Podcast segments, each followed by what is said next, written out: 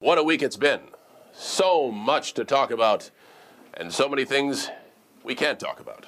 Ladies and gentlemen, this is the villain Marty Scurll, and you are listening to Behind. No, sorry, what was it? Me and my friend Mark, we're going to stop watching. I'm Mark, And I'm Harris. and we'd like to welcome you to Behind the Gorilla, a podcast where we delve into the wild, wacky, and crazy side of professional wrestling.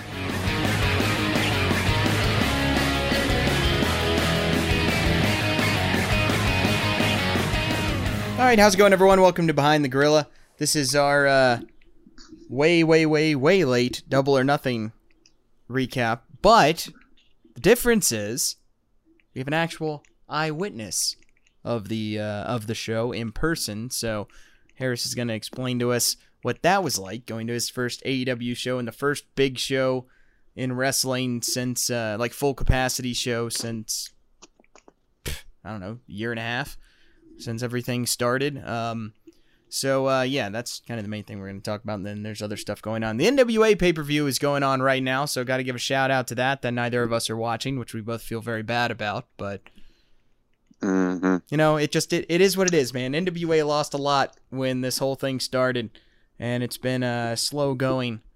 Uh, at least getting us back into it because you have to pay to watch every week, and that's not the way we watch wrestling.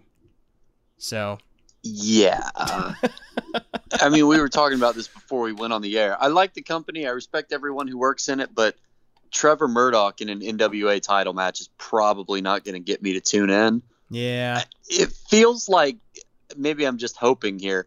Really feels like they're killing time until they can sign some of these wrestlers WWE is releasing every other week. ooh, that's a good. Get a little bit of fresh talent in there, replace all the people they lost to AEW, you know? Mm-hmm. That's what I'm hoping. Because I mean, they lost they are ma- opening up. They lost like half their core to AEW already. And so, yeah, The w- the ones that felt like the most up and coming, you know, like right. mid card, looking to push to the top of the card. Well, the people. main two are well. I mean, Thunder Rosa is still doing. She she's still with NWA, but that still kind of feels that way. And uh, then Mhm. obviously Ricky Mhm. Starks is the other big one that they uh, they lost, and obviously Eddie Kingston Right. too, but a little different as far as like you know up and comer type thing. I mean, he's been around Yeah. for a long time, but kind of the first time on a national scene. So I guess you could say he's new as as far as that goes. But those are the three Yeah. really that were the biggest blows for uh for NWA. Yeah, and like Thunder Rosa, like you said, is still there, but Yeah. it really feels like like they had a, a long term idea for her, maybe, and then everything happened with her in AEW, and they were like, "Oh, well, we can't put our title on her because the second her contract expires, she's obviously going to leave Yeah. and go to AEW. So let's just kind of keep her in a holding pattern." I didn't watch this, but I read secondhand that she and somebody else, like she was in a if you lose, you have to stay in the NWA match. Like she couldn't go freelance anymore. And the pe- I don't know if that's true or not, but the people I heard it from were like, that kind of says a lot about her position in the company, doesn't it? yeah. That the stipulation is you're not allowed to go freelance in AEW anymore if you lose or whatever. Yeah. Interesting. Huh. But here's the thing. This is the other big thing I think we're going to talk about this week because, you know, we're recapping the pay per view. I frankly barely watched Dynamite because I was kind of having to come down from the other show. and I assume you don't have a topic. Maybe you do. Surprise me. No, But of course not.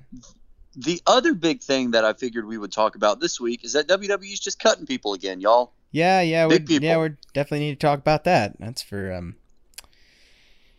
That's for sure. Uh Yeah, man, that Can was I- weird. That's just it's it's so bizarre. like this list. Okay, so I have like an updated list of everyone released this year.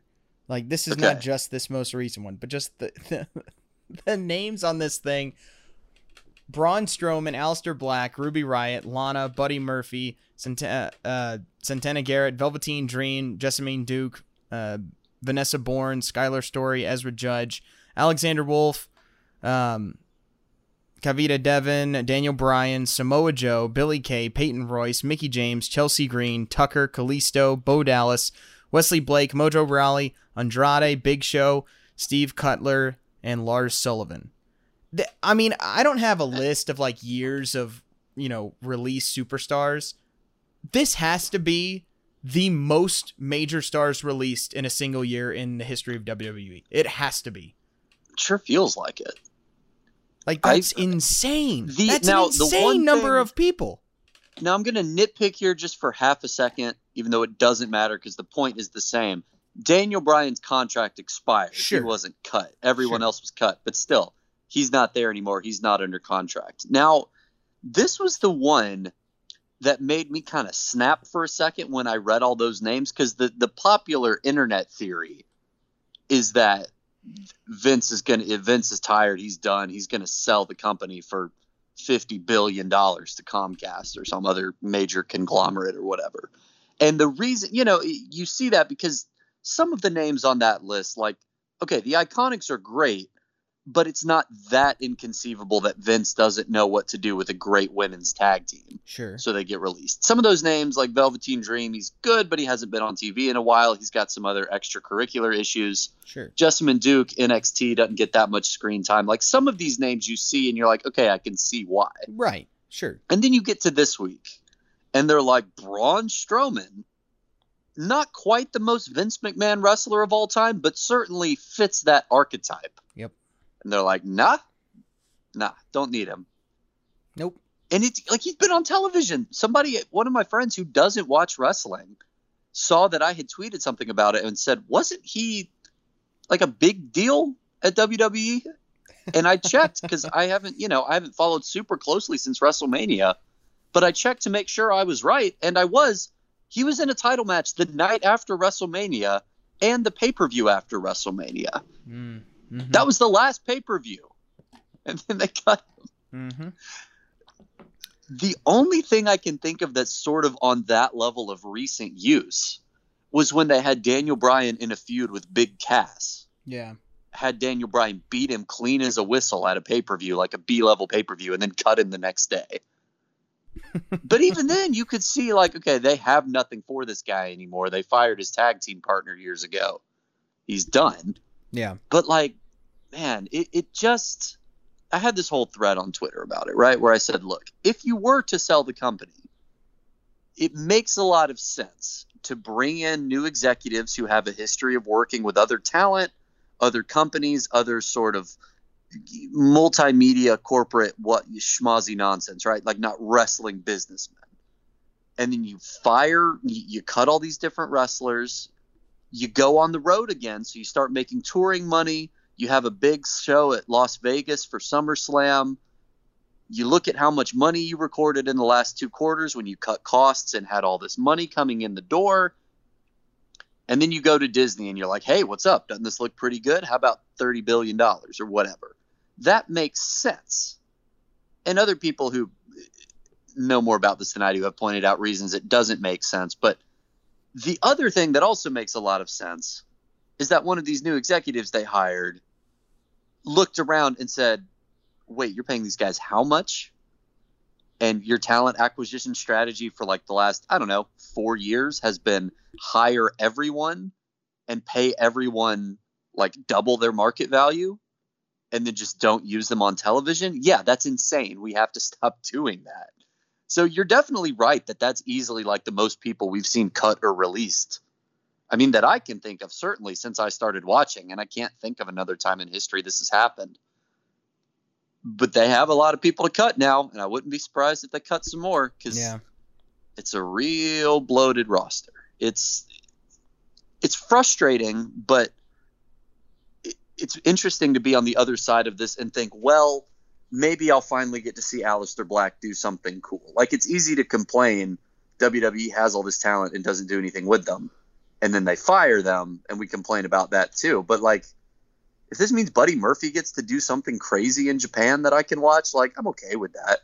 It's annoying, don't get me wrong, that WWE can't use these people, but if they can't or won't use them, at least they're letting them go finally. Like that's Yeah. that's not the worst change in direction, especially if you know we see some of them show up in NWA because I think NWA could use them. Mm-hmm. Maybe not Aleister Black. He's a little too weird, but you know, I could see Buddy Murphy doing a really good job there. Yeah. Yeah. It would be that. wild if they were like NWA champion, Velveteen Dream. Let's go. Like, I'm just waiting on Bo Dallas to show up. Bo Dallas shows up NWA. Yes, I'm dude. paying Oh, for it every week. perfect. Like if they want me to to, Mhm. to start paying for wrestling every week, get Bo Dallas in there because I'm about to Bo leave Absolutely. all over, all over the Oh, NWA. man. Oh. Can you, dude? Him Can you imagine and how um, perfect that would fit? That would fit so perfectly. it would. And I was trying to think of the most perfect fit out of the releases, and yeah, it's him. You nailed it. It's you know what it is? It's him and Aron Stevens going back and forth. That's what I want to see. Oh, I want that so bad. No, you're absolutely right. Yeah, if he's still wrestling, if he's if he's not retired, my word, I would love to see that. That'd be great. Yeah. so, okay. so well, that's great. yeah, that's the dream. Um, the Iconics would be a lot of fun. I'm not sure there's enough women to keep them busy full time. Yeah. Let me see. I don't. It, we- we're now at this weird point where I think we can both agree, like they don't all need to go to AEW. AEW is pretty stacked right now, and they're uh, they're, they're rapidly approaching kind of the same problem. They already have it because they have even less product for people to wrestle on than WWE. That's true. And we don't watch two of their three shows, No. so No, we don't. they're probably great. No, they're not. I've I've, I've Oh, watched okay. Dark before. They're like three hours long. Like Dark's like three hours long. I and mean, it's just was- a billion matches of everyone else that you never see get to do anything else, which is good for them. You know, they're because part of their yeah. thing, they're, they're kind of trying to do a little bit of the WWE model of the performance center. Not not that established, but that's kind of one of their things. Is like they're hiring a lot of young indie talent and then they're pairing Mhm. them with Dustin and some of these other people, and that's and and it's honestly like training half the time. So yeah, that that is a big element of of what kind of that show is. But it, to me, it's not really that fun to watch. Well, especially, I mean, it really is like, I think you're right, and I respect them for doing it. I think it's a smart way to meet and like build goodwill with young talent. But it's basically like NXT dark matches or even something like main event, where it's like, hey, we're going to have these people come out, they're going to cut a promo on one another, and then they're going to have a match. Or they're going to cut a promo this Kinda. week, have a match next week. Like it's Yeah. just lower card matches for the sake of you know getting talent integrated letting them work with established veterans giving them reps basically Yep. which is good Yep. and like if i were in jacksonville i'd probably go see that a lot because i think that could be a lot of fun but yeah. i haven't i'd be lying if i told you i tuned in for a lot of it but yeah bo dallas to nwa that's what we need to manifest we need Yes. to make that happen Yes, there's a few other floaters out there if they could pick them up that would be great because uh Samoa Joe and this. NWA would be awesome too. mm, there we go Although that's sir. that's unfair because just Samoa Joe in general would be awesome anywhere. So that does you know. Oh, man. But I still. what are the odds we get him really come well. back and we i just I, I still want to see scott steiner in there man i want to see him trying to trying to speak coherently every week i'll tune in for that Oh, we Sign almost had it. We did. We all we had it. he was supposed to be there before the show that got shut down right Well, he was on a couple of shows. Remember? but we weren't there Right. it was Well, like right. a See, of the ones we weren't at. yeah man give me a scott steiner senior joe feud in nwa that'll that'll get me to tune in No, he's Building got his, he's got his him. name, man. He's got his what Samoa Joe has his name. It's not he doesn't have to be called Senior Joe. senior joe no i know i'm just talking about the uh steiner math promo i wasn't concerned about i wasn't i wasn't doing that impact thing like I told you, like Sapphire Ruckus is in the impact zone. it's not going to be anything like that. And I know she already has an indie name. Ruby Riott is Heidi Lovelace in the indies, but I just, I love that. I love that line so much. That Mhm. same bit that every wrestling fan has been doing for 10 years. Yeah, Red Kerfuffle. Red Kerfuffle, that's also good. that's really good. I like that one better. Oh, Ker- Kerfuffle. If you can insert it anywhere, it's an immediate improvement to whatever you're talking about. That's Bill. That's Bill Houston's music. Believe, believe, Mark. Uh, Oh, that's good too. That would be that would be funny. Yeah, See, we could do, honestly, we could do this for an hour. We gotta, we gotta bring this thing. That's a good point. It's a good point. It's a Okay, good point. so, Anyway, so a bunch of releases. That's all weird. So now, uh, Yep, yeah, moving on. Um, is there anything else we want to talk about before we talk about Double or Nothing? Um, no, not that I can think of. Okay. Oh yeah, David Arquette, please be in the NWA. That's it. All right, moving on. Yeah, that needs to happen. The fact that that hasn't happened yet is ridiculous. Maybe with travel opening back up again. You know, for the last year, it, it's done. I don't know. Anyway, anyway, anyway, double or nothing. Let me think. How do we want to start this? You want I to just no run down idea. the card? You want me to tell you a little bit? I about want my you to, uh, yeah, So- I want you to talk about your experience of of going to an AEW show and uh, the first uh, post COVID wrestling show. Okay, so that was awesome. The first, like, it's one thing I think in AEW. I think the crowds are a little more indie-rific and a little more rowdy anyway. Something kind of comparable to an NXT show, but I think even more so because if you're a casual fan, you're even less likely to get a ticket to something like this, where it's the startup company that not as many fans know about, and it's in a really small venue. This was a lot of real hardcore wrestling fans is my point. And it was an absolute blast. Everybody there there was this very real energy in the building. And you could sense it a little bit on the dynamite before Mhm. the friday night before double or nothing because that was technically back at full capacity too but it, it it's that same build it just wasn't quite at its peak yet like it would be sunday night but it was an absolute blast, man. And I was, we'll talk about this when we go match by match, but I was really impressed. You know, it, I feel like hardcore wrestling fans can be very fickle or very annoying or very easily make the show about themselves if they want to. Like, if this had been a WWE show, I think the crowd would have annoyed me a lot more. But they, there's so much goodwill yeah, with AEW at this point that fans were willing to play along with pretty much everything. And like Yeah. I said, we can get into specifics later, but even the matches where you could tell they were like, okay, we're not that interested in this. And you could hear some, you know, smart asses around us like heckling a little bit and stuff. Everyone pretty much agreed to either play along or just sit down and shut up yeah, instead of like hijacking the show, booing baby faces, chanting for themselves or whatever. yeah. It it's was like really it's like pure, and that was, one of the really best high things. energy. That was one of the that's one of the best things about going to those NWA tapings because it's very like there's Mhm, just this mhm. mutual understanding of like, look, we're a part of the show. There's like 300 of us here. You know, they need us Yeah. to make the show, you know, more exciting. And so like we're we're here for it. Like we're we are here and we are cooperating with the show cuz we respect it and it makes it better.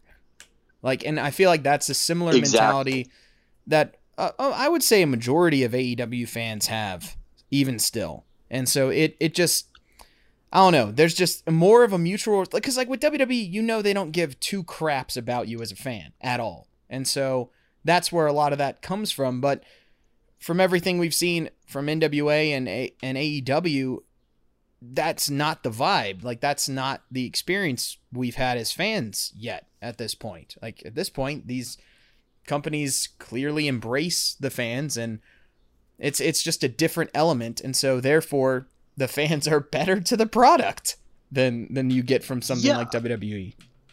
Exactly. And there's a very real for both of those companies. There's an underdog vibe. It's right, and I'm only mentioning those two because those are just the company. two that we have personal experience with. I know there's other companies like correct. that too, yeah, but yeah, exactly, exactly. I haven't been to a whole lot of Chikara shows, or right or so MLW shows. the, it, there's this real, yeah, yeah. There's this real underdog mentality where in WWE you're like, look, you're getting paid three billion dollars from NBC. Uh, unless everyone here is feeling the exact same way and like an alignment of the stars that only happens every few years it doesn't really matter to you Yeah. whether or not i like this show But with AEW and NWA, you feel that underdog mentality. This is a company that you want to like, that wants you to like their show and to have a good time, and is frankly tailored more towards people like and us. sometimes to their detriment, but for the most time, Yeah. for the most, for most, you know, for for mo most of the time, it's it's it's successful. Yeah.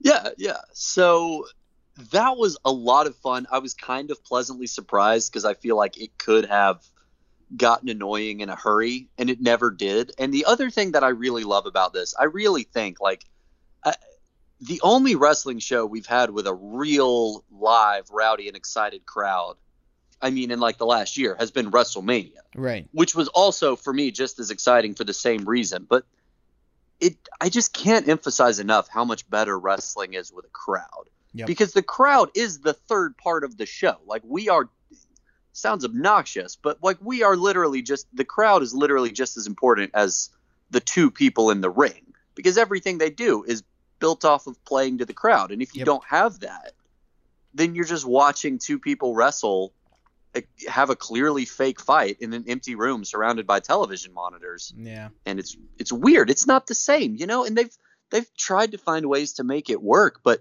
there's just nothing like being there in the building Mm-hmm. and seeing everything they do be tailored to you and a million little moments and a lot of really fun spots and crowd moments. It, it was a blast dude. It was one of the most fun times i've ever had at a wrestling show. And just the sense of energy but positive energy. Like it was just it, there was a lot of joy in there. And it wasn't quite like i don't know. It wasn't like like the show after 9-11 or Yeah. anything. Like it wasn't quite as hey we did this and made it through as i thought it might be. I think because everyone's covid protocols have been un like have been releasing for a long time now. Right. and this felt more like a natural next step than like this big triumph. But sure.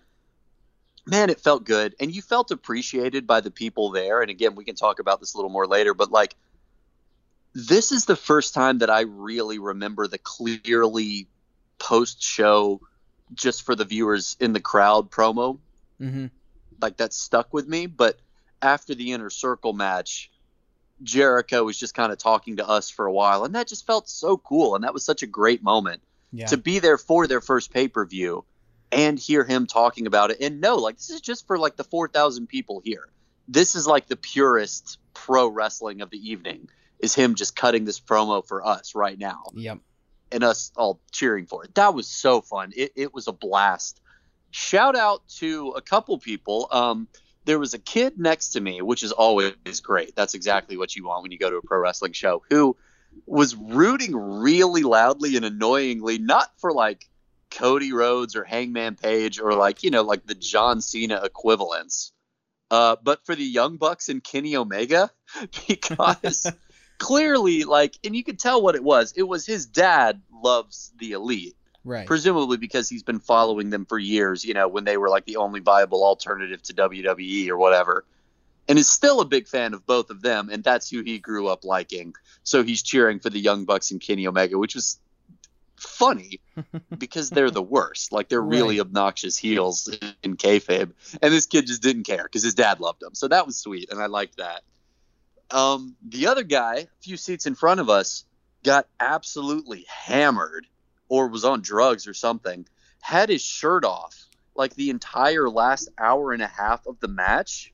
And when he was really feeling himself, he wasn't cheering. He would stand up and just pose like like a surfer or something. Like there was a little we were right behind the tunnel and there's a little partition of you know like plexiglass slightly above the tunnel so you can't just lean right over it. He would balance one foot on his chair and one foot on the plexiglass and just stand like with his knees splayed pointing at the ring when there was a sequence that he was really really feeling like a near fall or like a really crazy submission or something and nobody behind him could see, so he got yelled at a lot.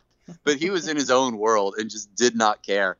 I really thought he was going to fall straight into the concourse below us, just absolutely eat it. He never did. I, I hope he wasn't driving home, but he was very, very funny. Mostly because he wasn't sitting in front of me. But that it wasn't too bad. It, it, as far as that goes, like there was one guy in front of us who had this really annoying instinct. He was in the front row of the second section and like every match at a pivotal sequence, he would stand up and try to film it on his phone, and he was like six foot three, so nobody in the 200 level could see over his dumb head. So people are yelling at him and cussing him out from like the back row, completely oblivious. He didn't care. He just kept on doing his thing. But that was the worst of it, you know. And I was a little apprehensive that we would get something like, you know, like Hikaru Shida getting booed because everyone was super over for Britt Baker, which kind of surprised me. Yeah. But there was nothing like that. Like everyone either played along or just kind of sat down and got on their phone. But nobody tried to hijack the show Right. because everybody understood this was something we were lucky to be at, and it's not really about ourselves. It's about being a part of and hoping we can elevate this product. And I think that that's really what happened. It was a blast. Yeah, that's awesome. That is awesome. Downtown Jacksonville, by the way, ghost town. It was super weird because the only other time I've ever been there was for the Georgia Florida game. I don't Yeah. think anyone lives there when it's not the Georgia Florida game. We walked like a mile from our hotel to the venue. Barely, all we saw were teenagers on those little scooters. Those are the only people in Jacksonville. It's just a city of street rats on Hmm. those little e-scooters that you ride for like a quarter. And then we walked back in the middle of the night, which I was a little anxious about. Nothing. It, it was just us and like a dozen other wrestling fans walking back to the same hotel. Nothing. Like one bar we walked past was open. Super weird. Jacksonville, you're a terrible city. I hate you, but it was a fun wrestling show. That's good. Yeah, I I'm not a I do not like Jacksonville at all, but Mhm. that's neither here nor Mhm. there. Um, but uh, but yeah, but that's that's fun. That's fun. I don't know anything else about your uh, experience going down that you want to talk about. Not really. I, I love like normally when I wear wrestling t-shirts. This is not specific to the show. This is just something I noticed and I like. Normally you wear wrestling t-shirts and kind of expect no one to pick up on it unless maybe like if I'm wearing a John Cena shirt or something more vintage.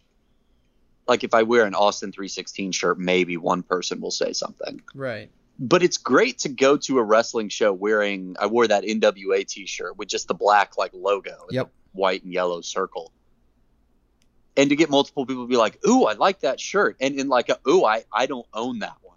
Yeah, yeah, yeah, yeah. Like yeah. I told my friend jokingly, I was like, "Just wait and see how many Bullet Club t-shirts you see here, like count them." mm-hmm. and there weren't that many because there was such a wide variety of like different people representing different things and i don't think i saw too many people wearing the same shirts all night which is a huge you, you know i think it's a testament to aew and also the nature of the fans that every fan is like well let me try to support this one aspect of this show Yeah. that i really like in a unique way that was a lot of fun and i wasn't really expecting that but i got a lot of like respect for the nwa which you know i try it's a great brand everybody you should Mhm. follow it we don't even watch it but you know what i mean We support it in person. i think uh, yeah exactly. So th- th- that's just the only other thing like that sense of joy and community in this really weird niche thing especially like i said when we take over the ghost town that is jacksonville and it's just all of us and like probably 2000 of those 4000 people it felt like all had different wrestling shirts on and we're all doing our own different things. Super super fun. Uh, i think that's it as far as like my general experience i mean i probably rambled about that a little bit too much but you want to just go ahead and kind of go through it match by match i didn't i didn't pay attention to the um the buy-in we got there like right at 7:30 and immediately went to go get food and beer so we did not uh didn't sit down and watch the NWA women's title match ironically wearing the NWA, so if you have any strong feelings about that wearing wearing the NWA shirt. Yep. Yep. Well done. Exactly. It wasn't Thunder Rosa or anything. I mean, we all knew Serena Yeah. Deeb wasn't losing that. Well, so. yeah, yeah, Yeah. obviously. Um, but no, I mean it was fine. It, it was it was a good match. I only caught the last half of it. Um, but uh, but yeah, it was fine. Just Serena Deeb's just so good. She's so good in the ring that um, I don't know. It's nice that she's kind of getting this title run right now. But uh, Mhm. but yeah, it, it was fine. You know, it was what it was, especially for a match when you know, you know, know what the result's going to be beforehand, you know. But they had they had a couple good Right. false finish spots and Riho looked good. So, yeah, no, it was it was a, it was a good match for what it was. Yeah. Um all right. So, Page Cage. First First match of the night, the the rematch that no one knew the result of this match ahead of time. Um, but yeah, Page gets his win back over uh, Brian Cage from couple weeks ago. I thought it was good. It was a great opener. Like Yeah. that's one of the. That's the one thing matches- AEW has nailed that. They have nailed the opener of a sh- like the opening of shows because I think I can remember two maybe three ever Dynamite episodes that don't immediately start with the entrances for the opening match. That that's how they Mhm. start every show. It's JR welcoming everybody and then right into the first entrance.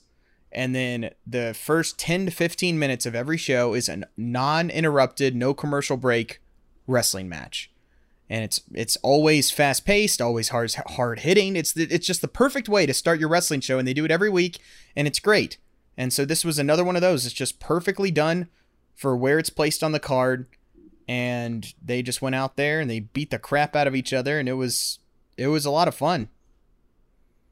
It was what we wanted from those two guys. Yeah, it was absolutely, and it's like there weren't many matches on this card that could have been divisive or like turned into a distraction from the fans, right? But this was probably the purest. Everybody here is behind Hangman Page moment. Yeah. Of, you, you know what I mean? Like it's a great way to start. The crowd's hot, and we've been waiting for a year to cheer. You know, for for a match like this. The guy behind me, by the way, shout out to him as well, called this almost to a T. Like as they were making their entrances, he was like, "Yeah, Brian Cage told those other guys not to interfere, so I think they interfere." And he turns face here, Nice. and that's almost exactly what happened. He's Yeah. still in Team Taz, but as soon as they came out, I was like, "No way!" And then he was like, you know, he lost, but he chased them off or whatever, and I was like, "Okay, that guy's good. He's he's he's been around a time or two." Because I was, I, I don't know, I don't think I thought Team Taz was capable of interesting me at this point. I've no offense liked to them, them. they're all very talented or whatever. I've but always liked them. coming away from that, I was like, all right, I'm interested in what happens with Brian Cage and Team Taz now. Yeah. Yeah, pa- yeah, Like, Cage is yeah, about to was- about to be a big big time baby face, which will be which will be fun. It'll be interesting. I'm curious to see how it goes. But yeah, great banger of a start to the match, to the show. Had a Mhm. really good time with this one. Yep. And they're just they're just keeping they're just keeping Page warm.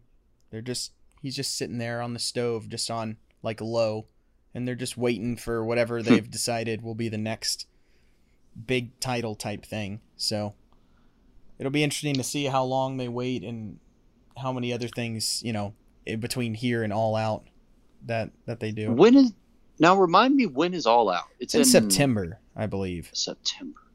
Interesting. I think it's Okay, yeah, that in makes it's like early September, I think. Yeah. Yeah. See, what I was thinking is it's possible this is the beginning of them heating him up again, Mhm. and Oh yeah, we'll yeah, talk about this guy. We'll talk about this guy a little bit later, but like he is wrestling Andrade for the at, at Triple Mania for the AAA title. Mhm. and depending on how they book Well, that, Ken, I mean, Kenny is. Kenny is. Yes, that's Oh, who okay. I meant. I'm sorry, I, I skipped ahead. Gotcha. Kenny Omega is wrestling him for the AAA title at which is I believe in August, like mid to late Yeah. August. Yeah. So if you're AEW, do you want to try to shotgun the Hangman Page feud before then? If you have another big show, maybe not. But I would expect Kenny Omega to lose that title. So it's Yeah. going to be interesting to see how they keep him looking like a killer and unbeatable. And also Mexico can have their championship back. because I feel like they probably want to put that on Andrade if they're any good at booking at all. right. I don't know. So that's we- we'll talk about that more as we go. But yeah, I think this is. I think it's going to be the uh, summer of Hangman, for less of a catchy way to put it. I think he's about to start heating up again, real proper. Yeah. I could see that. I could definitely see that. But uh so that was that was fun. Um everything about that was enjoyable. Uh then we went right into the tag team title match with everyone's favorite Young Bucks and uh Moxley and Eddie Kingston. And uh, it's funny, as much as I hate the Young Bucks, this was a match I was 100% rooting for the Young Bucks to win because I just did not, I don't like the idea of Moxley and Kingston being tag team champions, especially not right now. So I Hmm. thought they did a good job. They put on a good match. You know, I mean, everyone's really good in there, so they they were able to do that. and I thought they put on a really fun match. It was a much better Young Bucks match than I've seen in probably like I don't know a year, year and a half. It might be my favorite Young Bucks match. The revival one probably would have been if they didn't completely Mhm. ruin it with the worst booking decision probably AEW's ever made. But uh, until then, Yep. that was a that was a good match. Um, but just most of the time, the Young Bucks matches just just piss me off, and with a lot of things, especially their bigger matches, and uh, obviously everyone else just you know drools all over them every time they have a match. And now this one's the next Mhm. match of the year, and all this BS. But I thought this Mhm. was a lot of fun, especially with the way the Young Bucks matches. Not usually a huge fan of. I thought this was uh I thought and, and it's because of Moxley and Kingston, but it um I enjoyed I enjoyed this match a lot. And I thought it was well done and it was good back and forth and keep the titles for now on the Young Bucks and yeah, I thought everything about it was was done well. Yeah, I loved this match. I wasn't really expecting to, but shout out to the Young Bucks for having like what should be a really babyface offensive arsenal Yeah. and making it work as heels by just being the worst. sure. Just being so obnoxious and like landing almost a sarcastic amount of flippy moves and fancy kicks Mhm. that it just makes them even more annoying. I don't know how they pulled that off, but they did. The fact that they were heeling it up very, very well, and the kid next to me, who was probably like nine, was rooting for them really, really hard was great because it's really fun to like righteously root against somebody. It felt like a real sporting event. Yeah. Like going to like, you know, a Hawks Knicks game or something and sitting next to somebody who really likes the Knicks. I got super into this match. I love so much the spot and I I bet on a few false finishers here that maybe like if I was thinking I shouldn't have because I wasn't thinking oh they really shouldn't hold the titles because they're not a proper tag team. All I was thinking is these guys are annoying and I want them to lose. And Jon Moxley's really tough. Moxley spent I feel like half that fight just manhandling both of them, Well, you know why? and I loved that so much. which much. is also one thing I want to mention about. So I, I did I did a good job of being positive with this Mm. match as much as possible. okay. But that does not excuse the fact that AEW, for all of their BS about this is wrestling and this is a sport and all this other crap, and we have a ranking system, all this stuff. There are no tag team rules, Harris. None. Zero. The Young Bucks made where we're going zero tags that entire match. The 20 minutes, both of them in the ring the entire time. And and Knox is just like, ah, no, this is fine. Didn't even attempt one count. And then and then at one point, everyone was down on the canvas, and now the ref is counting. And we're like, what? Why? Why now? What, why are we counting now? We, we don't even do tags. There's there's no counting in this match. Clearly, it's ridiculous. Ugh, drives me crazy. This is is so something. I heard a lot of people complain about specifically in this tag match where you know there's more rules that theoretically should be enforced. There's like three. Eh, Well, that's it. Right, There's but not a lot more of than, rules. you know, that's more than like the triple threat. Ugh. I I got to be honest, live it, like you can tell it's chaos. But apparently commentary was like pointing out how bad the ref was and that just made it worse for everybody. I don't live care. there was enough I chaos loved it. going I was on like, at any please, given time for me it. to like I spent I spent a lot of time vaguely thinking, who the heck is the legal man here? I'm pretty sure they don't know. Like, there's no, No. way the ref knows. no, no. but I knows. was so into the match, and I didn't have to listen to commentary keep pointing it out that I didn't mind. So that I will say, I, I think it was better to watch live for that reason because it was just vaguely chaotic. right, but instead of that's the very problem. Though. Inherently, chaotic. that's the problem with this stuff. Yeah. Is that's the Yeah. way the stupid live crowds feel. So then they come backstage like, "Oh, that was great," and then they just keep doing BS like that. I think you're the onto problem. something there. I mean, I there's a reason why this indie It would why be a lot wrestling than is done the the way it's done. I mean, there's a reason why indie wrestling is done the way it's done. Yeah. And it's different when you're now on TV. Yeah. Again, we've talked about this a lot as far as the Young Bucks in general.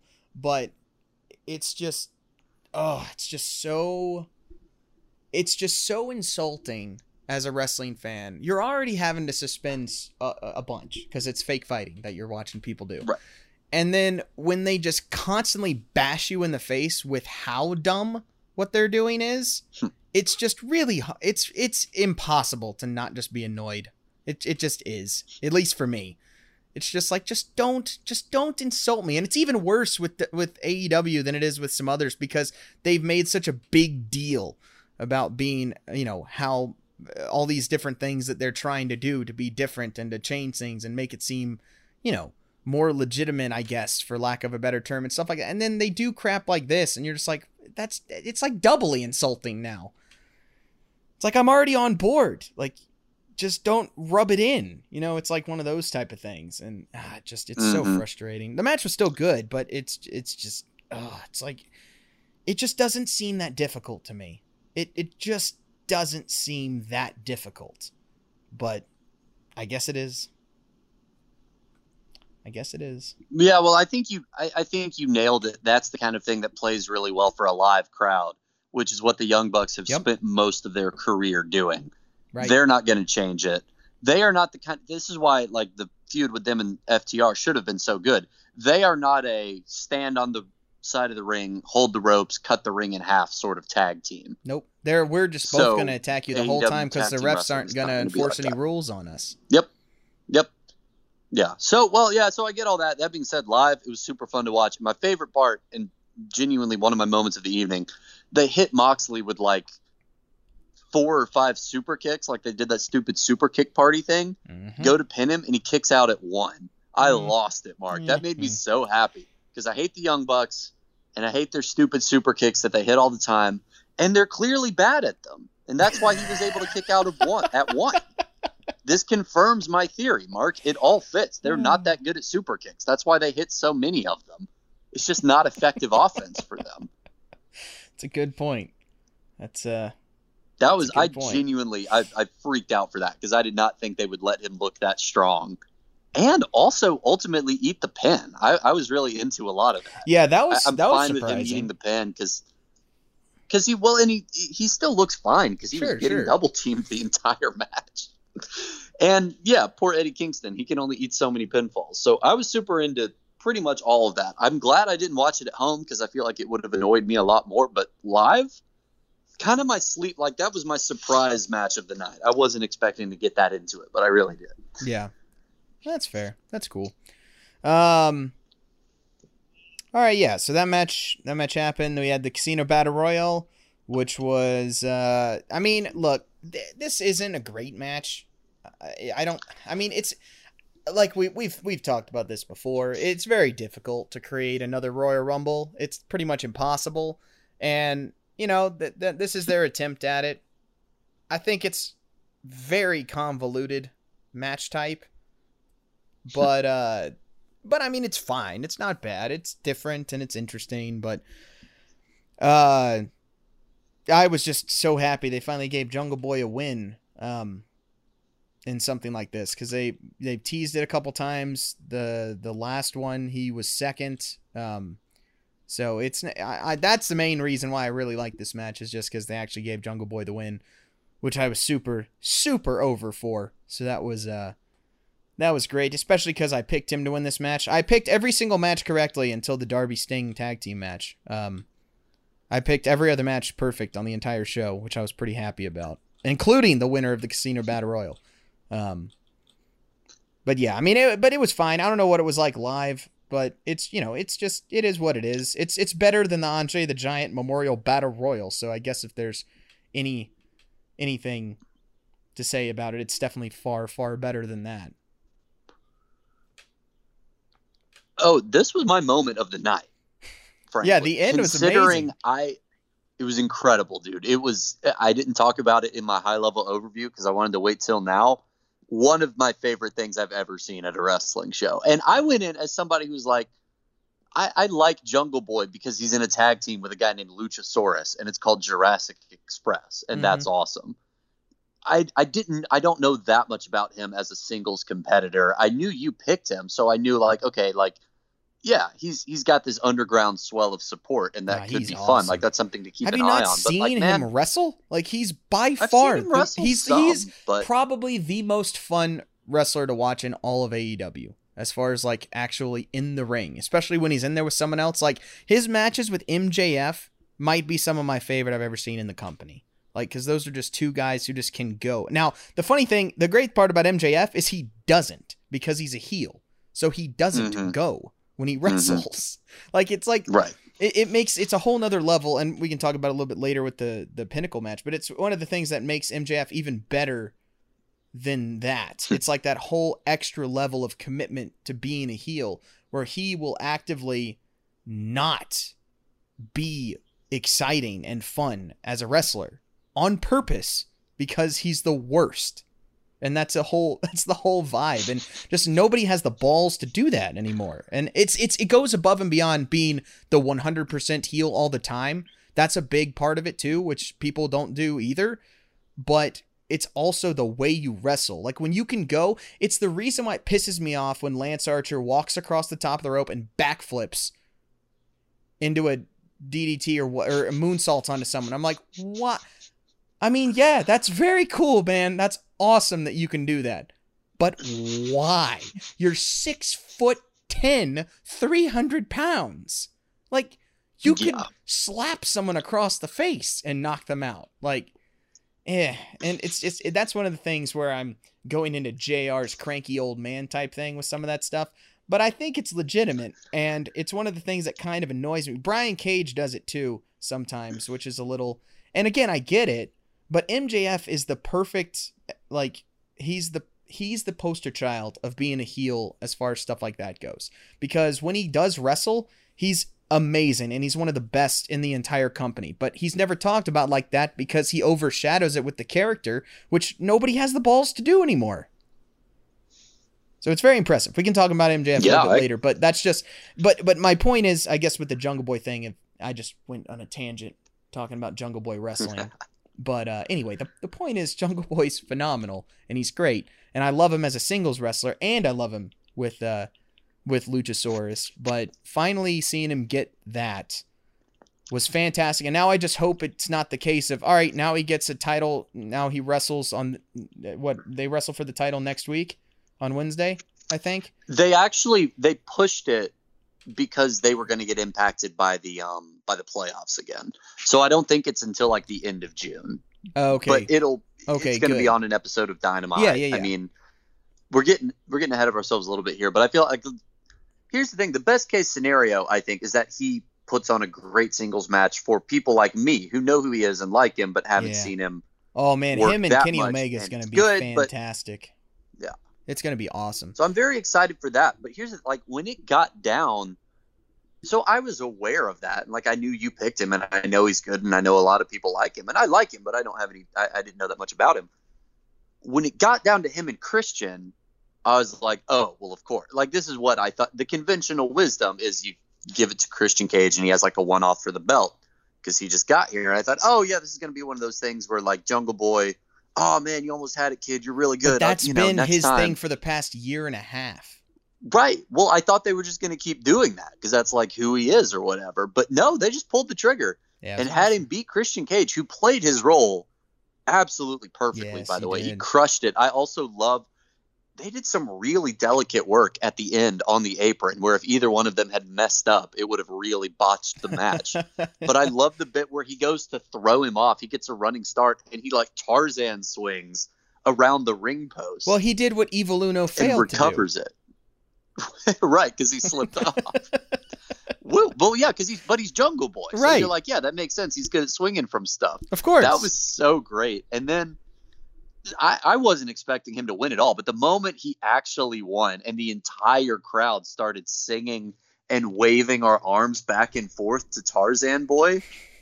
That was buying that song was maybe one of the best booking decisions that company has made. that was a moment the likes of which I have rarely experienced in a wrestling crowd before, especially when I wasn't expecting Luchasaurus to be there. Has he been hurt? He's been hurt. I, I think he That's has. I think he has. I assume that that's why he wasn't in the thing in the first place. Like Yeah. I, I, I knew that. I knew he was kind of in the background. But when like when little Marco Stunt came sprinting out and jumped on top of him, like Dad, you know, and then Luchasaurus came out behind him.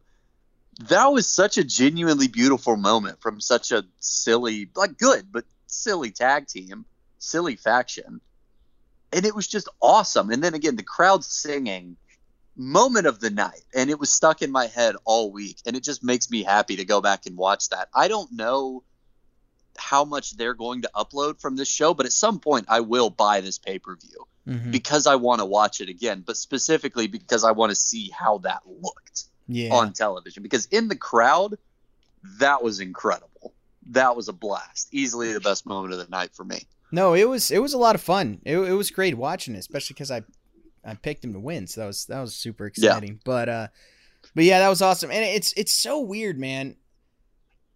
I think Tarzan Boy is not a good entrance theme, but I think it's great for. But it has that you know it has the fan element to it now that makes it you know and that part's awesome. But as far as like an actual song to come out to a match to, eh, eh, Oh, yeah, I don't the- think it's that fan- great. But if if the fans aren't singing aren't singing then Yeah. it doesn't work Yeah, because it's like like you know the the best thing ever. And again, we should have talked about this in the previous match. The best thing ever is Moxley now using Wild Thing as his entrance theme, but they changed the first time they used the Troggs version, and you're like, right. this is not this doesn't this just doesn't work. It it th- there's there's a level of energy that just kind of needs to be had as your entrance theme. It's not just about the music it's also about the vibe. You know undertaker it's coming out to just those those bells and that organ music and that's the Mhm. vibe that you set for this character you know and uh for moxley the the 50s version of wild thing where it's just no, it's not it. So them changing it to the the, the redone uh, major league version made all the difference, and now it's fa- it's phenomenal. It's great.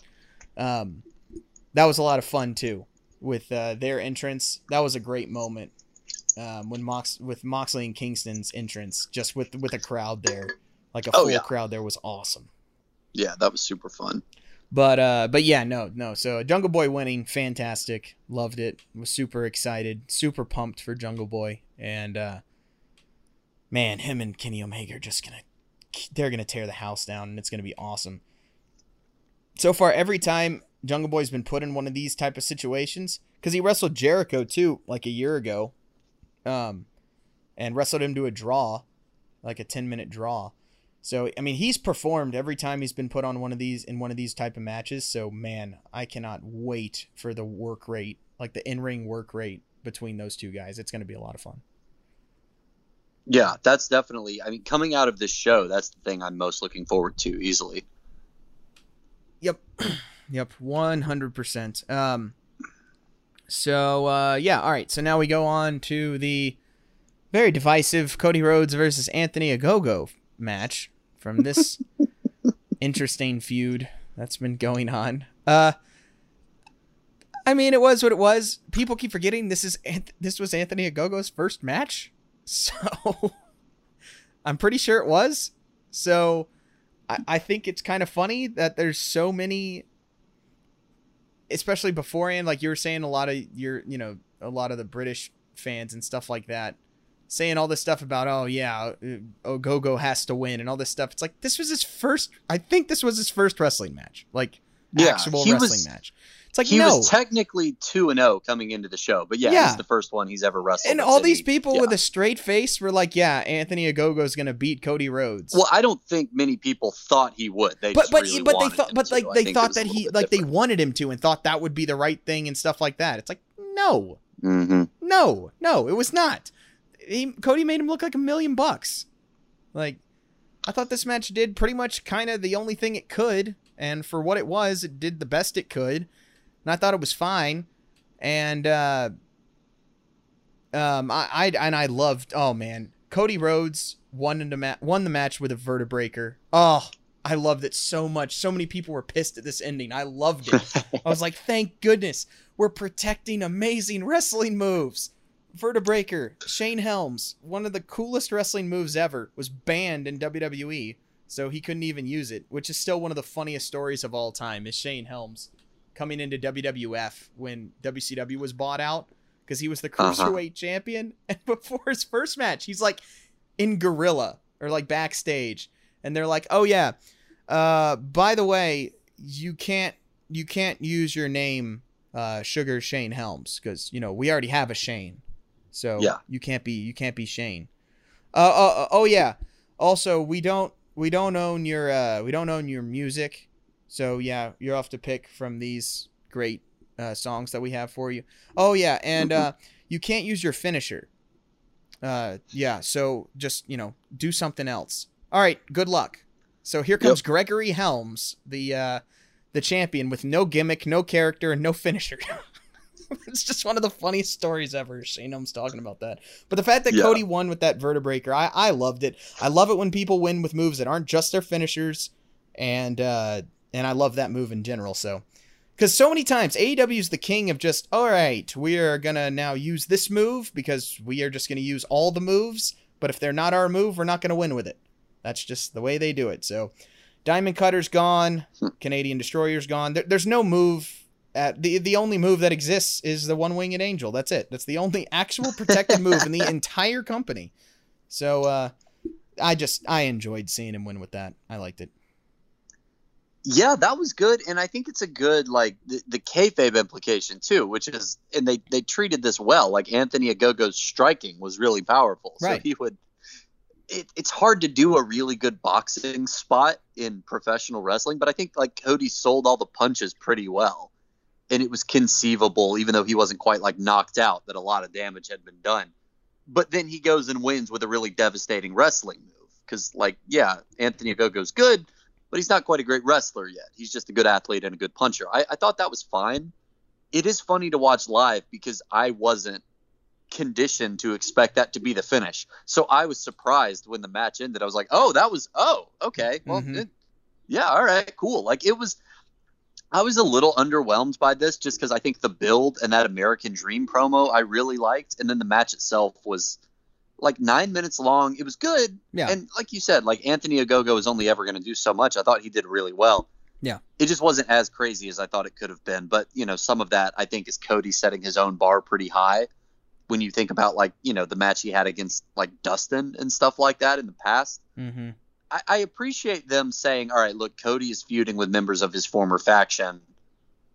Let's let's make people notice this one because nobody cares about QT Marshall." Right. And now I know and I care about Anthony Ogogo. So like, well done. It was very funny, and the the British wrestling journalists I follow were laughing about this too.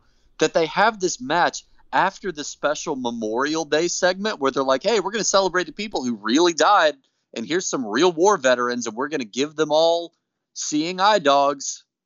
Anyway, Anthony Ogogo, and you're like, "Oh no, he's doomed. He doesn't have a chance." I was like, "Is there a chance he comes out and like slaps this guide dog?" But they didn't do that. That's that's the level of insanity that I was really hoping for. And then they just had a pretty good wrestling match with a solid finish. So I was a little underwhelmed, but I was fine with it. This is one of the ones that you could tell the crowd was not into. yeah.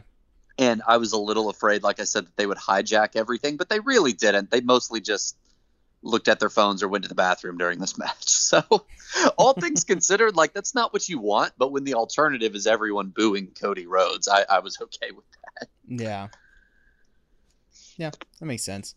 Um, Oh, this is something, by the way. Sorry, this is tangential, but I'll forget it if I don't bring it up now. Somebody else pointed out that the best possible choice for an in, eventual NWA title shot is uh, Dustin Rhodes, and I think I have to agree with that. If he were to show up and do like a three month stint and challenge for the belt, that would be amazing. That He's would pretty be perfect for that brand too. Ooh, yeah, yeah, that would be yeah, that would be fantastic. That's a great idea. Yeah. oh man. uh, all right. Um, TNT title match: Miro and uh, Lance Archer. This match is fun. pretty much exactly what I was hoping for from these two guys. Yeah. I just want to see two big guys just beat each other up for like nine minutes. Like that's kind of Yep. It's really all I wanted to see, and that's that's what we got. We got the two giant behemoths just super aggressive, tearing each other apart for about ten minutes, and and then of Yeah. course you know Mi- Miro's gonna hold on to that thing for a while. So, uh, you know that's just gonna happen. It, it was a little, and then I, I'm getting a little annoyed with the pass out spot. It's just it happens. It's like we see more pass outs and tap outs. I feel like nowadays, and it just kind of bugs me. But uh, I mean, I get it. I just think it's a cop out um, when it's used this often. But yeah, I mean, it's fine. I mean, it doesn't. ruin anything. Just and I, but uh, but yeah, no, I thought this was what it needed to be. It was fun, back and forth, brawl, perfect. It changed a pace with the show and everything, and that's so uh, yeah, Mhm. I, I liked it. I thought it was well done. Yeah, it's really fun to see Miro get to do the things that he's great at and be cheered for it, which is something I feel like we never got in WWE. Either he was super over, but he was kind of goofy and they would never push him, Yeah, or he was like, you know, when he was a heel, I mean, he was a great heel and people booed him as a heel, but it's great to see him be like unhinged and this monster. And they pair him up instead of doing another like little guy babyface, they team him up with another monster. So everybody was cheering for Miro, and he didn't change anything about the way he acted or fought, yeah, which was great. Like that was really fun. I don't know how often they're going to have him, you know, like how heelish they're going to keep him being. But it's going to be a lot of fun to just see him sort of hold steady and fight everyone from Uber babyface Darby Allin, who's you know five foot tall, yeah, to another monster heel like Lance Archer. I, I'm curious to see how he plays off of all sorts of different people. But I also love that he got to do the smart babyface thing for once, which is catch Jake the Snake Roberts come running down to the ring with a snake and be like, absolutely not, and just throw the snakes out of the building yeah. that was great. I popped.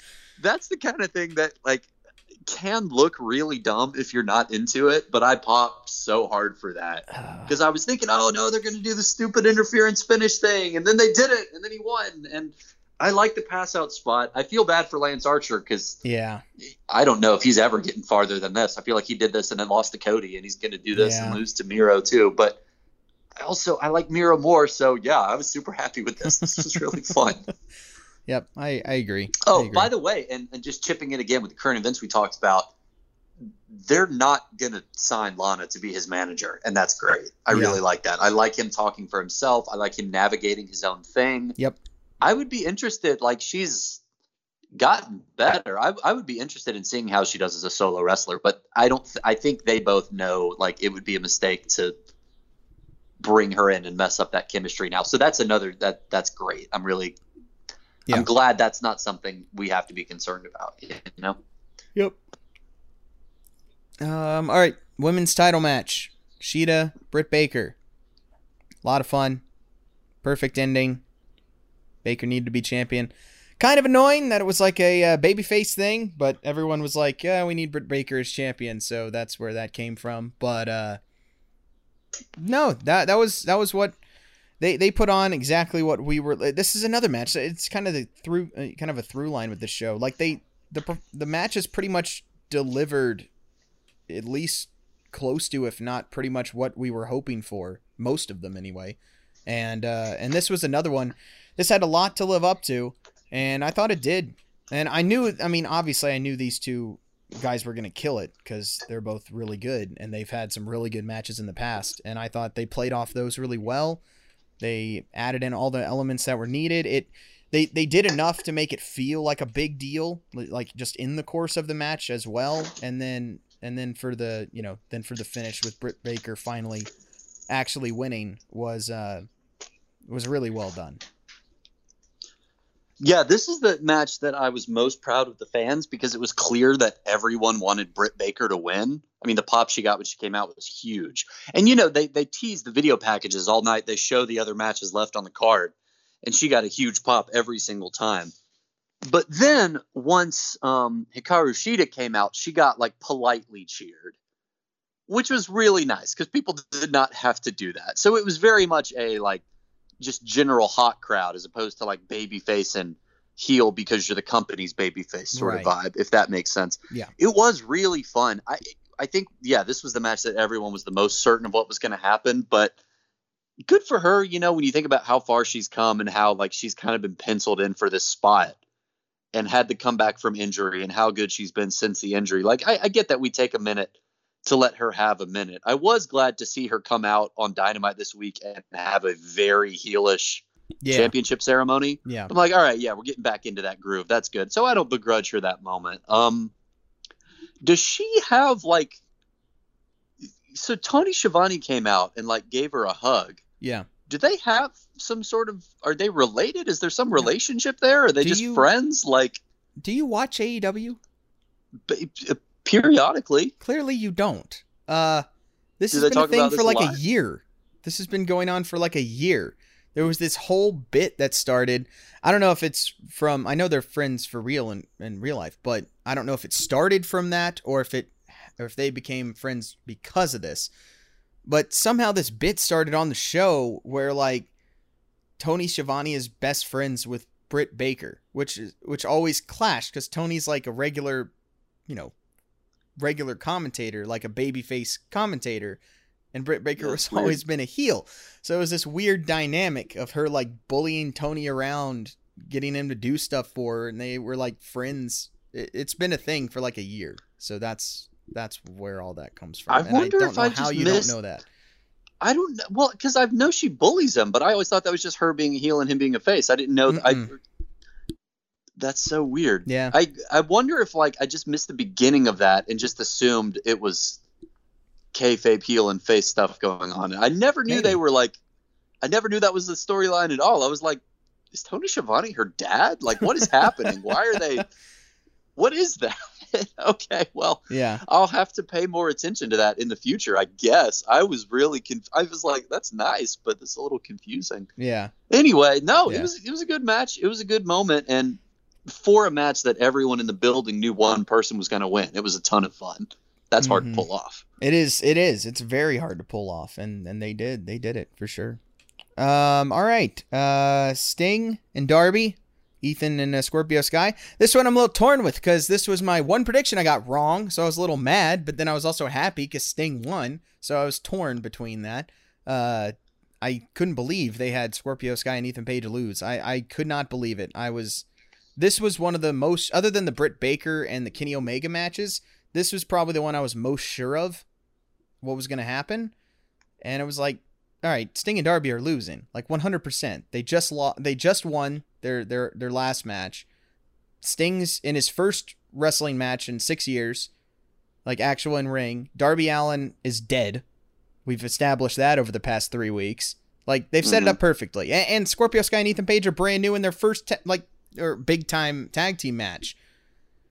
I thought it was for a foregone conclusion. Then it wasn't. And I was very confused, and it kind of it kind of messed with my enjoyment of the match a little bit. Even though the people who I would I wanted would want to win did win, it was so confusing with uh, how I thought this was gonna go that it, it it threw me off a little bit. But um, but I thought it was great. I loved this match. I thought I thought they they booked it perfectly. They made everyone look good. The the spots were done well. It flowed really like it was just it was a clean, well put together match that was executed pretty much to perfection. Yeah, and they let Sting. I'm shocked you didn't love this match, Mark. I did. I did love it. I did love this match. I just tried to explain. I was just confused. That's all. But I did Yeah. really, really, I really liked this match. Well, they let him. He got to do a lot more than I was kind of expecting, and they clearly tailored the match to what he's still comfortable doing or whatever. But like, Mhm.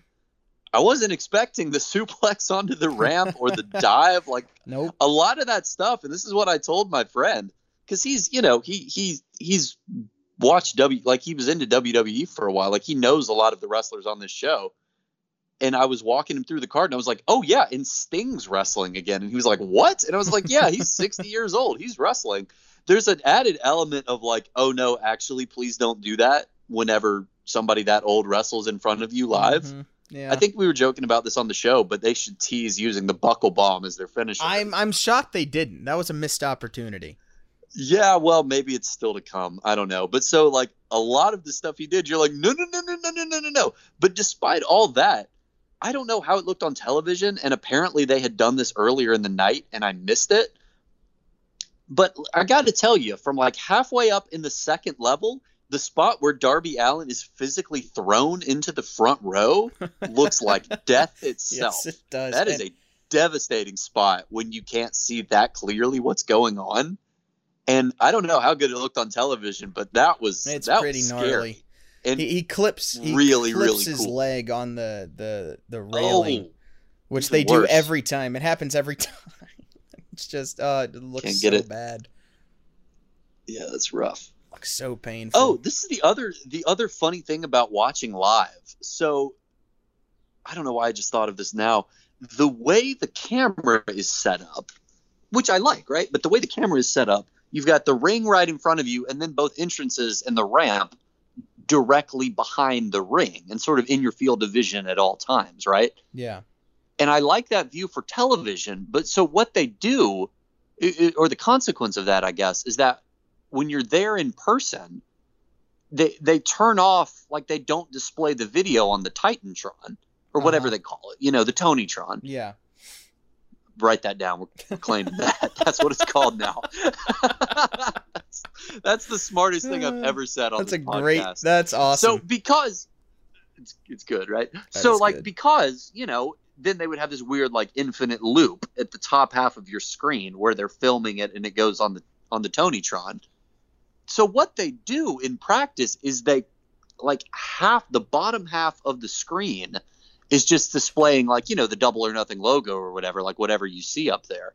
And the top half of it they do like it sounds like a commercial break. There's a little picture in picture on the top half of the Tonytron, and that's where they show the match, like the pay per view feed, so that me and the 200s can like see the other stuff that's happening. Yeah. Or like for the Moxley John for the for the Moxley Kingston Young Bucks match when they were brawling through the crowd, they put it on on the Tonytron so we can see what's happening. But they only do that like when they remember to do it and there were mm. multiple occasions during this show where we all had to yell at the production guy like we were chanting stuff. We would chant, "We can't see. We can't see." I don't know if it came across on television, but literally like that's what it was. It was we would yell at this guy until he was like, "Oh, right, right." And then he would put it up on the top half of the Tonytron. So for like so for the brawl in the tag team match, we were able to see the back half of that because we yelled at the guy until he put it on TV for us. but they didn't put it up in time to pick up the replay of Darby getting thrown into the crowd. So we were literally chanting for a replay for like four minutes, and they just couldn't get it up. Which was like it, a lot of their production issues are kind of annoying, or yeah. you know, hey, sometimes they ruin shows. But this was just a funny, like, kind of endearing one because it was literally like some guy in the production room or outside who was like, "Oh, right, yeah, they can't see any of this, can they? Let me figure that out." So I still haven't seen this spot. All that to say, and I didn't know he caught his leg until you said that. Yeah. But it, it was a great spot, and that's one of those spots that, like, when he sells it like death for the next few minutes, it's very believable. I was happy to see Sting win. The other two guys seem good, but like I don't, I don't know a lot about him yet. And if Sting's going to do it, at least he's winning like a proper match, and it was Yes. a little bit.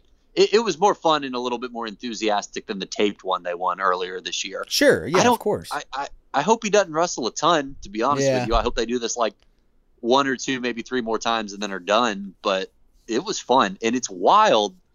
I, I'm genuinely not trying to be a jerk. I just think this was cool, and I was talking to my friend about this. Like, it is wild that I didn't become a wrestling fan until the spring of 2014, mm-hmm. and I can say I've seen the Undertaker and Sting wrestle live. I'm, I'm very lucky to have done that, and this was a really cool experience. It was really, it, it was exactly like the Survivor Series match where the Undertaker and Kane, I think in 14 or 15, wrestled the Wyatt family, and everyone else was like, "Oh well, yeah, the Wyatt family needs to win because they're this young up and coming faction." I was like, "Man, I just want, I want to be in the building. I want to see the entrance. I want to see the choke slam. I want to see the tombstone with my own two eyes. That's all I want." Yeah. and I did. It's the same thing here. Like it was, it was a very similar vibe where you're like, "Is this great long term booking?" No, but I don't. I don't care. Is great. I loved it. It, it course. was. It was nice. It was a little piece of history. Yeah, no, I totally get that. Yeah, that's that, that is awesome. Uh yeah, so that was a lot of fun. Um All right, and then the uh the main event, triple threat match, Cassidy, Pac and uh Kenny Omega. Again, there was, you know, another one that's just blatantly obvious of who's winning this match, but didn't didn't matter, man. And that's what that's what we were all looking forward to. We were like, look, this should be great. Like these three in a match, it this this should be great. And uh and I thought they pulled it off. I thought they pulled it off. I thought it was fantastic. Um, I, I love the I love the pacing of this match. I loved the uh, the false finishes. I thought were done really really well, especially for AEW in this match. hmm And everyone looked good. They got everybody over. They got Pac. Obviously, Omega is the champion, but and and obviously everyone's already over. But just as far as this match, everyone performed. Everyone got to shine. Everyone looked better. Everyone looked better after that match. Everyone. Yeah. I, I thought it, it really could not have been done any better. Oh, absolutely. This was my other like if um if the Jungle Boy win was my moment of my of the night, this was my match of the night easily. I mean, well, you talk about getting people over. Like Orange Cassidy is over, but this was like a no, no. I can see him being AEW champion. Like they take Yeah. him seriously, and they by having a close match with Kenny Omega, it's the kind of thing where you're elevated in kayfabe, and like yeah, I can see him winning. And like look I, I i had had a few cold ones by this point in the evening so my judgment might be a little biased but i bet on a lot of those false finishes and they weren't all kenny omega even though Yeah. you're like yeah of course kenny's gonna win but the one the, the best one and the one that really like along with moxley kicking out at one are the moments that made me come completely unglued was when um was when Pac hit the what, what do they call it now? Is it the? It's not the red arrow. That was his WWE It's the black name arrow. for it. Yeah, that's what I thought. That's creative. Yeah. He hits the black arrow on both of them, Yeah. And then Orange Cassidy picks him up and throws him out of the ring and goes for the cover. I really thought he had it, and I because you know because that's the kind of thing that that protects the other wrestler Right. and is cheap enough to be and is also completely in character for Orange Cassidy. I completely bit on that, and there were two or three other ones that I completely bit on. It somebody compared it to um oh shoot the the triple threat at Mania where you have Roman Reigns, Daniel Bryan, and Edge all playing very different types of characters, and there's all very clear moments that were like booked to bring out each of their characters. It was like that. I, I think they all offset each other really well. I think it was great. Kenny Omega in ring is always Hey, wait a minute. spectacular, Hang on, wait. Uh, Yep. With that match, I think we might have said it wrong. Didn't he do? He didn't hit that. Uh, no, he did that. Um, he did that. Fal- Was it the other one? The, the Falcon arrow, because it, it was not the his diving black arrow Oh, move. okay. It was the other one, off Okay. the top rope. It was a big thing one. off the top rope because I just yeah, remember it was one of those things where like this is one thing that's fun about watching a wrestling show when you can see it happening and you start to buzz, Yeah. but you know the camera hasn't cut to it yet. That's really Mhm. fun because it's you know that moment of suspense as he slowly climbs up and poises himself, and you're like, "Here it comes! Here it comes! Here it comes!" That was great. I loved that That's awesome. but um yeah it was it was super fun but yeah i'm i'm really excited to see what they do next i don't think either of them will get a rematch anytime soon especially with jungle boy hanging around yeah. but like I, I love that they showed no like orange cassidy in the right circumstance can and possibly will at some point hold the title when he's you know because he's good he is that good Pac is obviously great and this is good for him. I'd be shocked if he doesn't hold the title at some point too. Kenny omega in ring is always great obviously and getting to see him wrestle live for the first time was really fun after i've Yeah. you know heard so much about him and watched him from a distance for years. We actually we went to the restroom right before this and i was getting one more drink but i like sprinted back in the aisle for his entrance because i wanted to see his entrance. So that was great what he's doing right now with don callis is some legit great character work too in a way that like the young bucks haven't quite figured out he's he's killing it he's found that sweet spot of dorky and annoying but also deadly heel and like the segment on dynamite this week was the same way it was great Uh, everything about this match was great match of the Mhm. night easily Yep. Yeah. No, it was awesome. Oh, Fantastic. and then just a great little bit of heel nonsense, clocking him with the belt with all four of his Yeah. belts while the ref was out. Oh, it was terrible. But you're like, as you're booing him, you're like, this is good. This is Uh, really good. yeah, as once he goes for the second one, you're like, yeah, do it again. Wait, you Like, got oh, two more belts. Mm. That Yeah, was That great. was a lot of fun. I enjoyed that a lot. Uh, yeah. So yeah, I thought. Well, I mean, well, we have the Stadium Stampede match to talk about, but mm, yeah. No, okay. How did this? So again, I, I, I had put back a few by this point in the evening, so I really enjoyed this match. I was having a lovely time, really, throughout this entire card. But I know watching on TV, this was literally a four-hour show, Yeah. and this being the main event, did did it drag a little bit for Yes, you? I know people were generally like, "Hey, this is pretty good," but It's it fine. was a lot. It dragged. It was very Okay. derivative, which is what I was worried about. Um, Mm.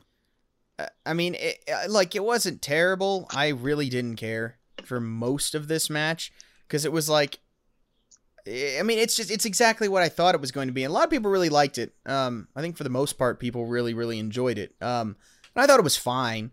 But it's what I was worried about, where it's just like you can't do this again. And to me, uh, I, I guess for most people, they don't feel this way. But uh, for, for me, it was exactly what I thought it was going to be, where it's just like, it just feels like they're just scraping, they're just trying. They were like, all right, well, we can't do anything we did last year. So what else can we do in this building? And it's all the extras, you know, it's all the Mhm. the the cut spots, the left out things that they didn't get to. that that's just what it felt like Uh, to me.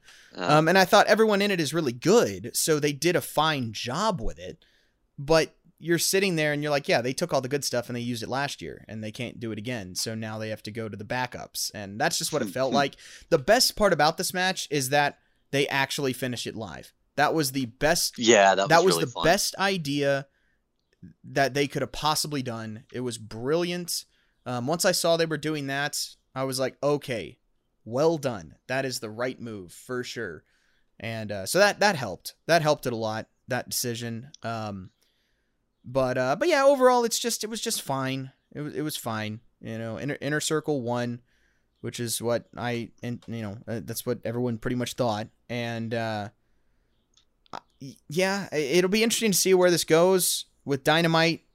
I guess they're not done, so we're just gonna keep going. Pinnacle Inner Circle. So I'm not really sure where this goes from here, but you know, it, it you know, I'm I'm curious to find out.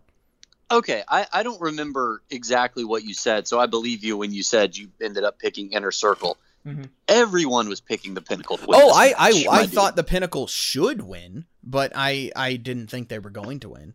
I heard a lot of people pick Pinnacle, and I was I, I don't I wasn't thinking about my predictions the entire time, so I think I was just barely above 500 because there were a lot of gimmies in there. Mm-hmm. I was very proud of the way I predicted exactly how this feud and this match is going to go. Because they literally came out, and I, we don't have to cover Dynamite beat for beat because I wasn't watching it that closely. But one of the segments I did watch, they literally came out and were like, "Hey, guess what? We're gonna we're gonna keep feuding with the Pinnacle, everybody." And I was like, "Yeah, no, like that makes." I, I was just I, I I nailed this, man. I'm really Yeah. proud of this one. I was like, Yeah. "Look." You want to have them your premier faction, the guys who invented Stadium Stampede. You want them to win a Stadium Stampede, Right. put that on a T-shirt, sell it in a DVD box set in ten years. You want all that to happen. You want them to keep feuding with the Pinnacle. They're gonna lose later. It's gonna be fine. The Pinnacle's gonna go over at some. I mean, I I say that right, but FTR hasn't won the tag team titles yet, so who knows? But uh, yeah, I thought this was really fun. Maybe just because I liked everything they did with it you had the uh, the biggest heel in the world, Urban Meyer, make his first pro wrestling appearance, as far as I know. I, I popped for that, but I also booed him pretty loudly. I'm not a fan of Urban Meyer, but I appreciate them trying to find new ways to bring in, you know, to take advantage of the fact that their owner is a billionaire who has like an oversized amount of influence Yeah. to throw at his dumb little wrestling show. Um, big fan of the of the dead pigs in the basement of the stadium in June because you know there's a lot of food being produced and sold in the basement of um, Everbank Field or whatever generic bank sponsors that dump of a stadium now.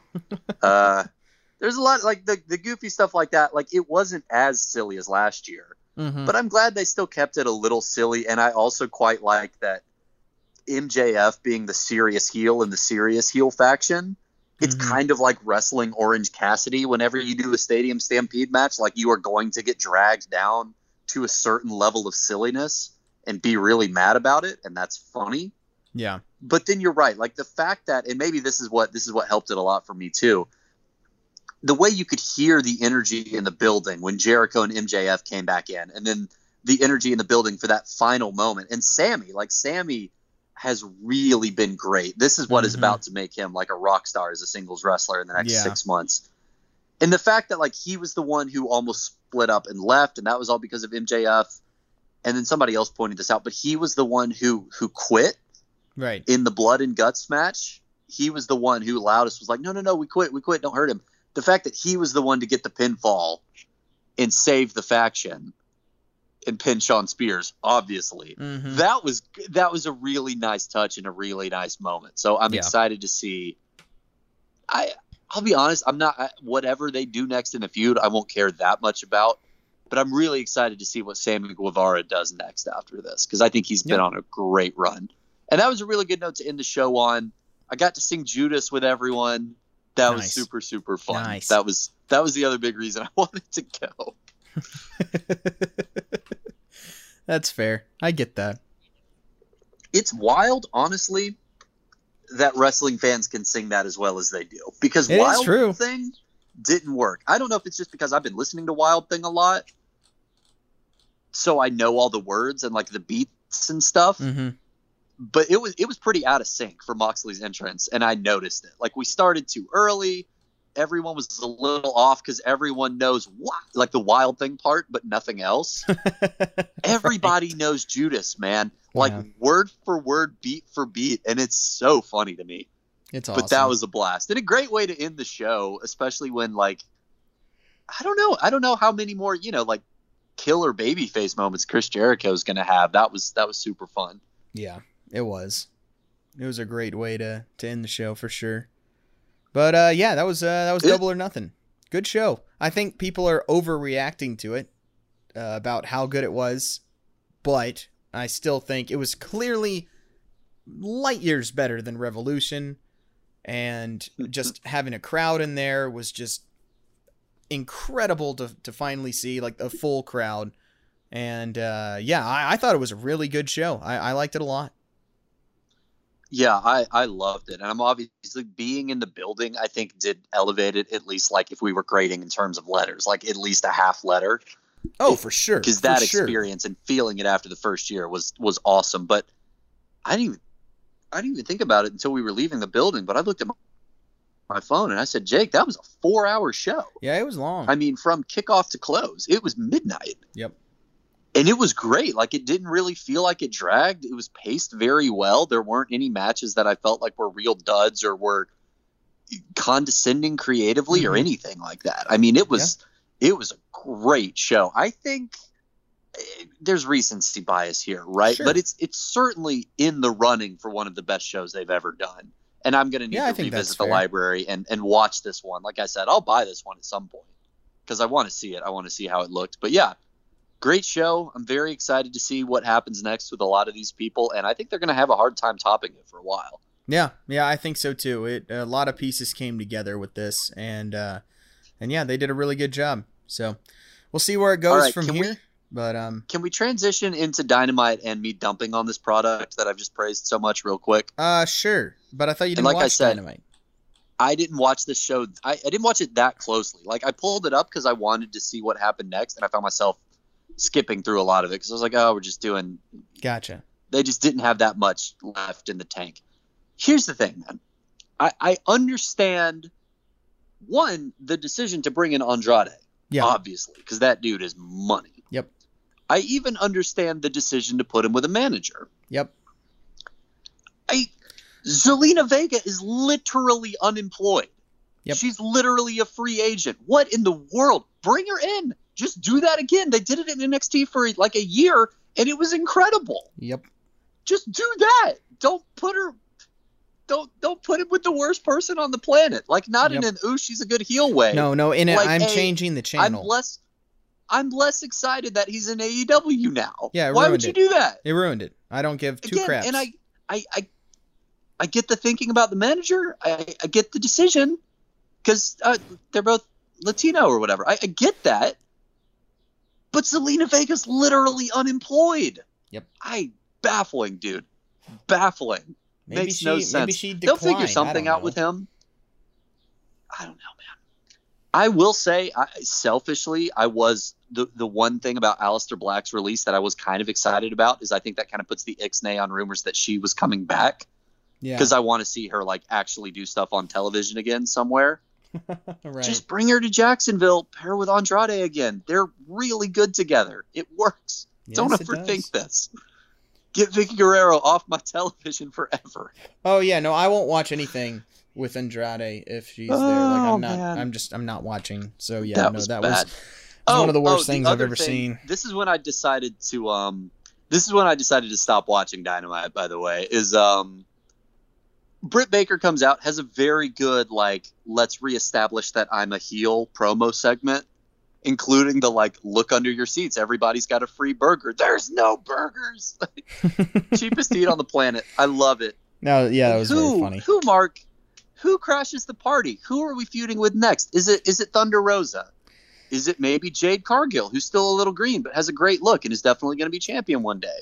Is Uh, it a plucky underdog babyface like Red Velvet, or is it the same woman who has been in every other title feud for the last two years? and who's a heel?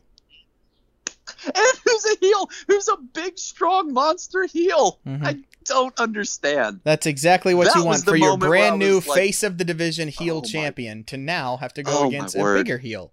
What a great idea. That was the moment where I was like, you know what? I'm. They took this week off. I'm due back in next week. Mm. Baffling, dude. Baffling. I don't understand it, but sure. Yeah, more power to them. Yeah, this was uh this was frustrating. Um Yeah, no, this was this was dumb. That was a dour note to end on. Sorry, was- and we can wrap it up from here. But I just Yeah. I, both of those things had to be said. Dynamite was bad. There's just no way to say it. It might have been the worst Dynamite show ever. It, it's very possible. Like it was awful. Um, I missed the first match, the Young Bucks and Pac and uh, Penta. I, I missed that tag match. Apparently that was pretty good. And I'm sure it probably was. Um, but I, I I was late to it, so I I actually missed that one. But um, everything else was pretty bad. It was it was not good. the best part, I guess, better. was Christian and Jungle Boy versus Private Party was probably the best part of the show. Mhm. 'cause that was fun. That was a good that was a good tag match. But um, yeah, everything else was mm, yeah. I mean, when your main event is a bull rope match Right. with Nick uh, Comoroto versus Dustin Rhodes, Yeah, I'm sorry. That feud already sucks. Nobody gives a crap, and now it's. I I didn't care. Sorry. It- it's a very dark elevation match in the main event of your premiere show. yes, it is. That's kind of how I felt. Yeah, Yep. I will. What what else was I going to say? No, I lost it. No, Man. I don't know. I did like this is the one the, the good thing. We'll pivot back to a positive note and wrap it up. The the Kenny Omega segment where he was like, "Hey, yeah, great. Jungle Boy won a match with a bunch of mid carders in it, and I know everyone likes his song. I like his song too, but I'm still gonna kill him."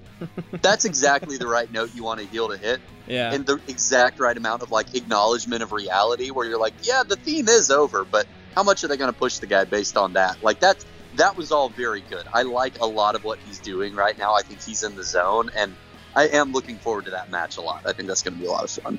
Yeah, yeah, me too. I, I I'm really looking forward to it. So, all right. Well, that does it for this episode. Behind the Gorilla, recapping AEW over the past little while and Harris's trip to Double or Nothing. Uh, follow us on Twitter at behind underscore Gorilla. Also follow us on Instagram at behind underscore Gorilla, and you can follow me on Twitter at Marky Mark Brand.